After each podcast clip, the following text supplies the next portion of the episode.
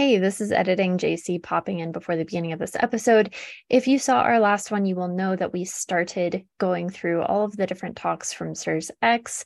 You can watch part one, it was posted last week. This is part two, where we finished discussing all of the talks in their entirety, just with quick takeaways. And then we're planning on doing a series where we talk about the different uh, talks in more specificity as categories. So we'll do like a remediation episode and a protocol episode, et cetera, et cetera. But quick disclaimer before we jump into this episode uh, Barbara and I are CIRS patients. We've read the textbooks. We have a community of people who are experiencing CIRS. We went to CIRS X, so we know a lot about CIRS, but we're not medical professionals. So nothing that we should we say should be taken as medical advice. Anyways, that's the quick intro to this video. I hope you enjoy it. I'm going to let past JC and Barbara take it away. The next talk was Even Holy Water Supports Mold, and this was by Michael Schrantz and Bill Weber. They are remediators, and basically, they were called into a nunnery in order to help them. One of the nuns had CIRS, was diagnosed with CIRS, so they needed to kind of assess the building for remediation. And it was hysterical because the the head nun, what are they called? Um, the mother. The mo- head mother. Oh man, can you tell we are not Catholic? Um, the the head nun, she would she was watching them while they were doing this, and so she's in the background of some of the photos. Like they'll be taking a picture of a wall with like water damage, and you could just see this nun. She's just so angry. She's so mad. she did look angry the whole time.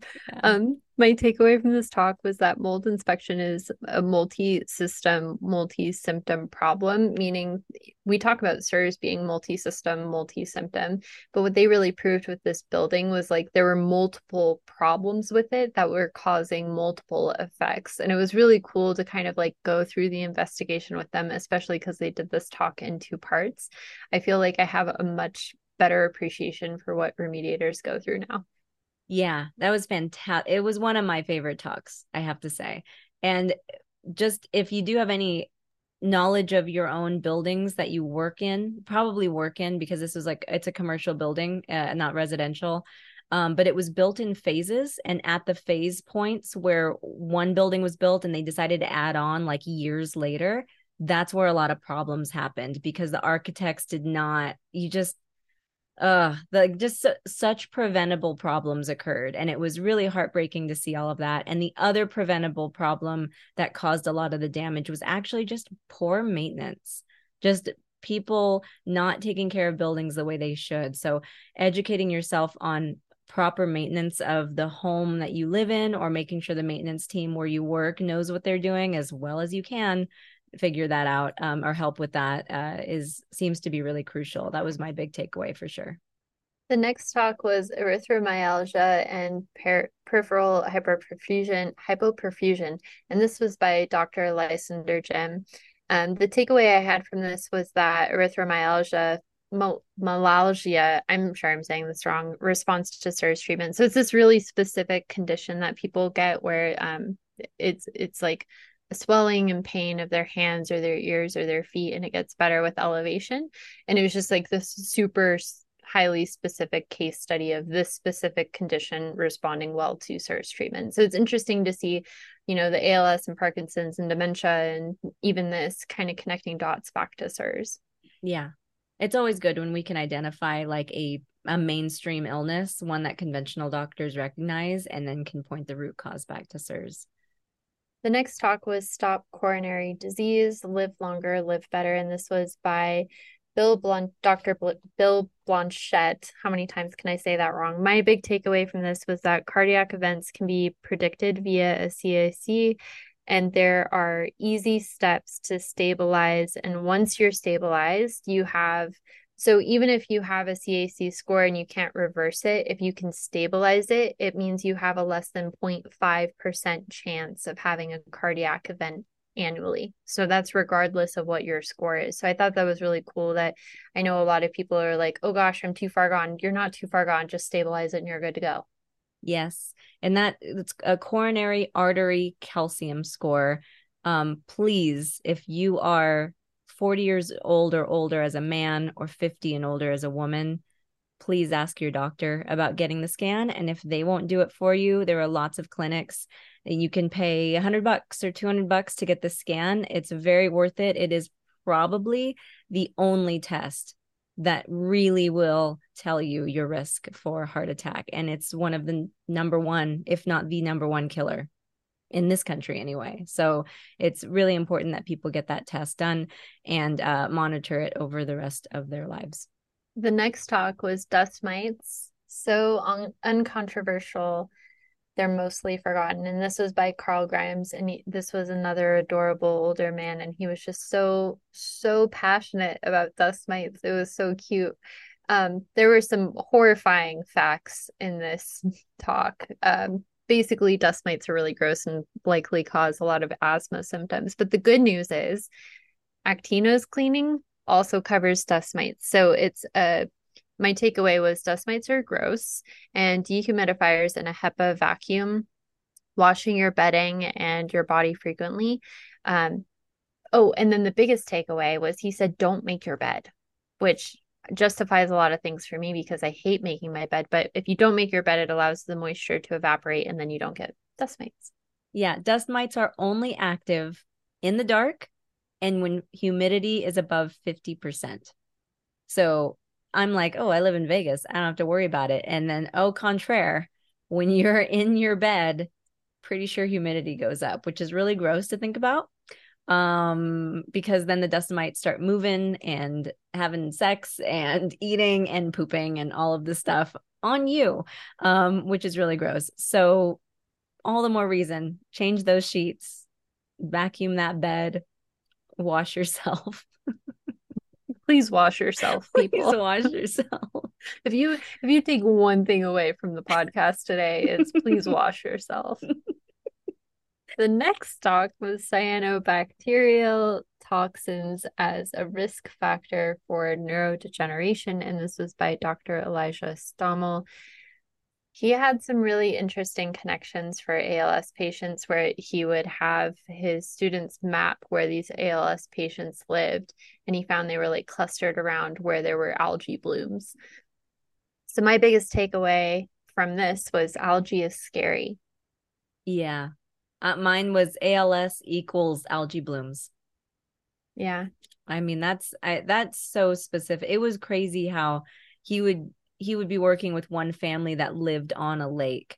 And like the husband, the wife and the caretaker of the grounds all got it you know or, or whatever. Like he it just it yeah it, it was so to me it's like so obvious like that that that is the problem. And it's just crazy that more people may might not know about it. Yeah. So it's cool that CIRSx are bringing in like these kind of like adjacent CIRS topic uh, yeah. practitioners so that there can be more awareness and we can start studying these things. Right. The next talk was coagulation, CIRS, and Genie, and this was done by Dr. James Ryan. And this is the the man who invented the genie. So if you're not familiar with the genie, it's a genetic test you can get. You typically get it at the start of your CIRS treatment, and it'll show you two things. One, the biotoxins that you might be sensitive to. So it can show if you're spiking for like mycotoxins or actinos. The other thing it can show you is the errant genes that uh, CIRS has turned on. So basically, the inflammation from CIRS puts so much pressure on your transcriptome that it can start triggering things like autoimmune conditions. And the Genie shows this. So I'm I nerd out about this. I think it's an amazing tool. I wish I had gotten it at the start of my CIRS treatment. But my takeaway here was that the genie shows the details but the neuroquant shows the bigger picture. So it showed the neuroquant is the mri brain scan where you can see the neuroinflammation. So that's where you see kind of like the effects of what is happening in the genie. So i thought that was so fascinating. Yeah definitely. You summarized that beautifully. Moving into day number three this was sunday. Um, by this day we were kind of sunsetting. We mm-hmm. that we were at this point struggling. This was the last day of CIRSx. Uh, I did take notes. Um, so the mm, one talk I didn't take notes for was the foundations training. That was actually the first talk on uh, Saturday, and that was by Jesse Salas. And then the oh, foundations yes. training is actually by Dr. Eric Goodman. And this is kind of a funny story. I've been doing foundations training for a little while now. I had a friend who was like, "Oh, you have pain here and here. Watch these videos, um, and it'll it'll walk you through a protocol so you can get rid of the pain." But the the videos were in Telugu because my friend is Indian. And then when I we when we were there and I posted in my stories that we were doing this like foundations training talk, my friend was like, "I know him."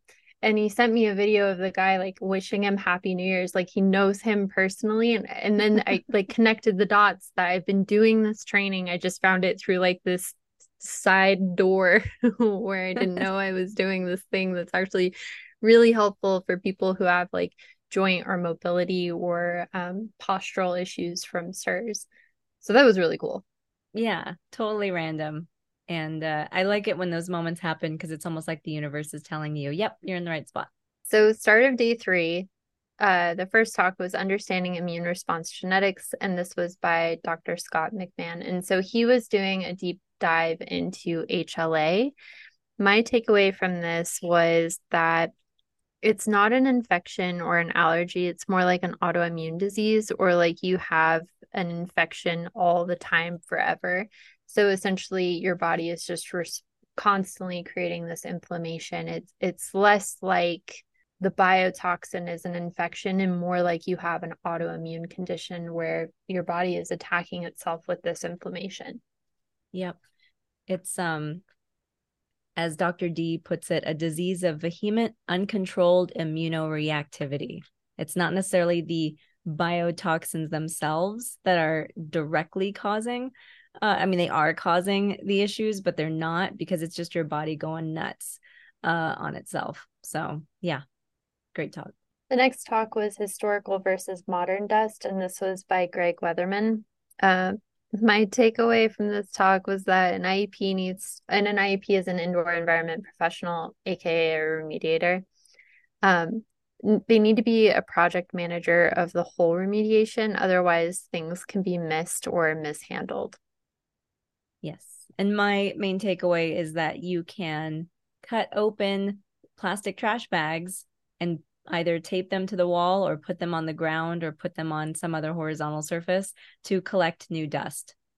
That's uh, just a little trick that I guess a lot of remediators use. Um, and that was discussed further in the panel discussion at the end of the day as well. The next talk was osteopathy as an adjunct therapy for those with CIRS, and this was by Dr. April Vukelic. And I loved this talk. She shared a lot of before and afters. So I wasn't familiar with osteopathy before this, but it's actually like hands-on doctoring where they do like physical manipulation of you and she would show these before and afters and my takeaway was um, the body wants to heal it's we say this a lot the body wants to heal it's all about supporting it in the way it needs to be supported and then getting out of your own way but then for the before and after photos i was like um people are prettier they were they were in every case they were like more symmetrical and and prettier it was weird.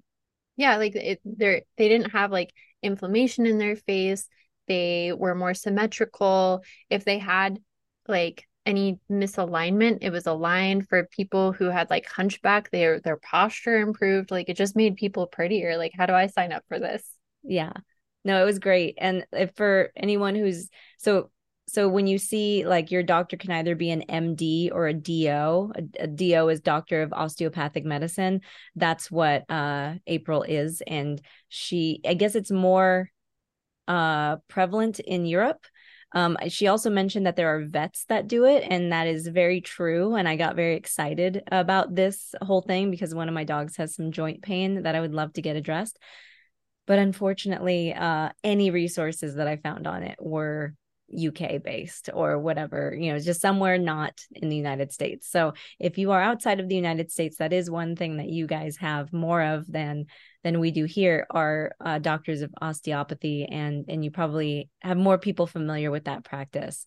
Uh, in fact, she referenced uh, quite a few members of the monarchy uh, uh, that utilize uh, this practice just in, as general as their general health. So I thought that was funny. That was an amazing talk. And the next talk was Holy Water Part Two. So again, this was Mike Schrantz and Bill Weber.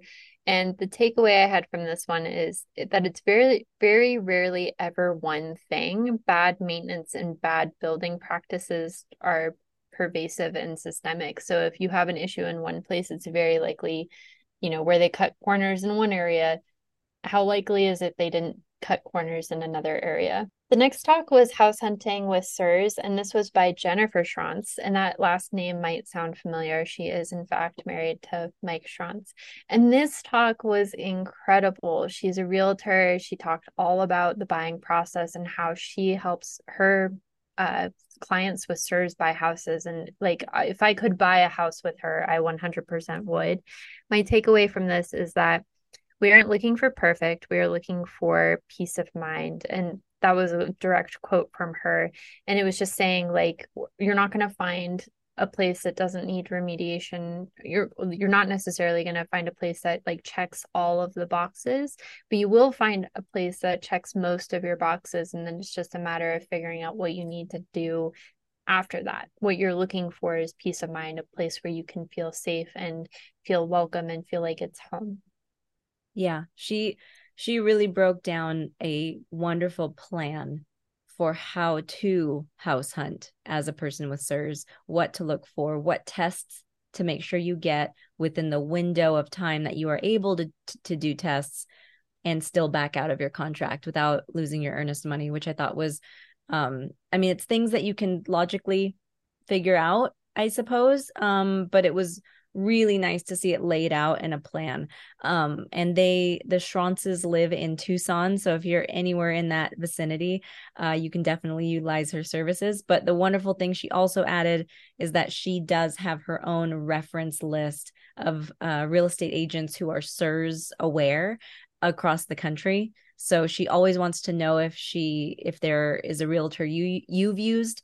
Um, so so definitely reach out to her and let her know uh, if if you were pleased with your realtor's ability to handle CIRS. Um, but otherwise, if you're looking for references and you don't live in Tucson, you can still reach out to her for that. The next talk was benzo induced neurologic dysfunction, and this was by um, Christy Huff. I wasn't super familiar. Like I knew benzo withdrawal was a thing, but I didn't know like what a thing it was. This one kind of broke my heart a little bit. Um, my takeaway here is that bind, which is benzo-induced neurologic dysfunction, is scary. Like it's it's scary that practitioners put people on this medication and apparently I, I mean i would hope not knowing that they could have all of these side effects as they try and what like get off of this medication. It's horrifying to me that this can happen. Yeah, the fact that it's prescribed mostly for anxiety and the fact that in some cases it can actually make your anxiety worse over time over over prolonged use. Uh, that's insane. Um, if anyone's familiar with Jordan Peterson, this is basically what happened to him and you know he nearly died from it like it's a it's a really horrific physical it's a physical addiction which is different than like that that your your usual like drug user addiction where you're just craving it um or using it to cope.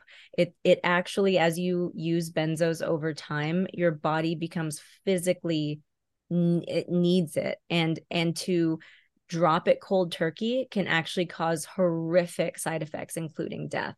Um and so her whole program actually helps you again like on a protocol very very very carefully and slowly taper off of them. Um and and then when you do taper off you will hopefully see a, res- a resolution to most of these really awful symptoms.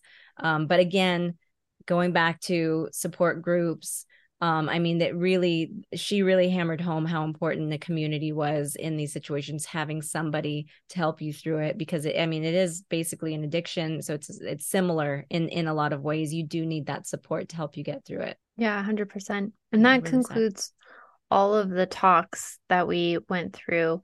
Um, the only other thing I wanted to mention was the vendors we saw there. Some names you might know: Defense Soap, Envirobionics. Uh, there were P- PD Labs, which I know a lot of people get their CSM from. Omaprem, which is the uh, SPM that we we take as fish oil supplements. So it was cool to see them represented there mm-hmm. as well. Air-Oasis, their yeah. filters.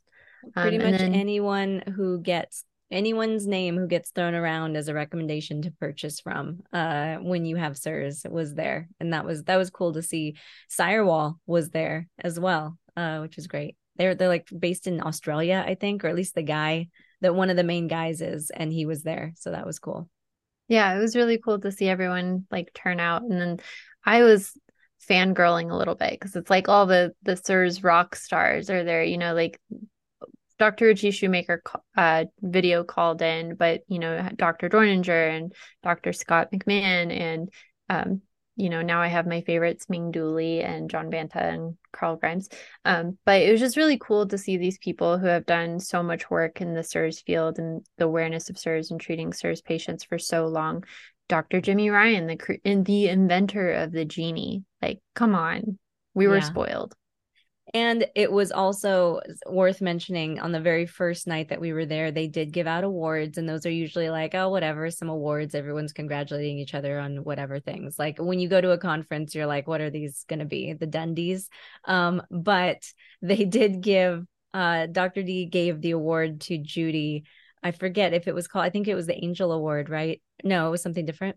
Yeah, it was something different. I didn't write okay. it down. Yeah, I didn't either. But the point is, he he actually broke down when he said that Judy has done more for CIRS in one year than Dr. D feels that he has done in 10.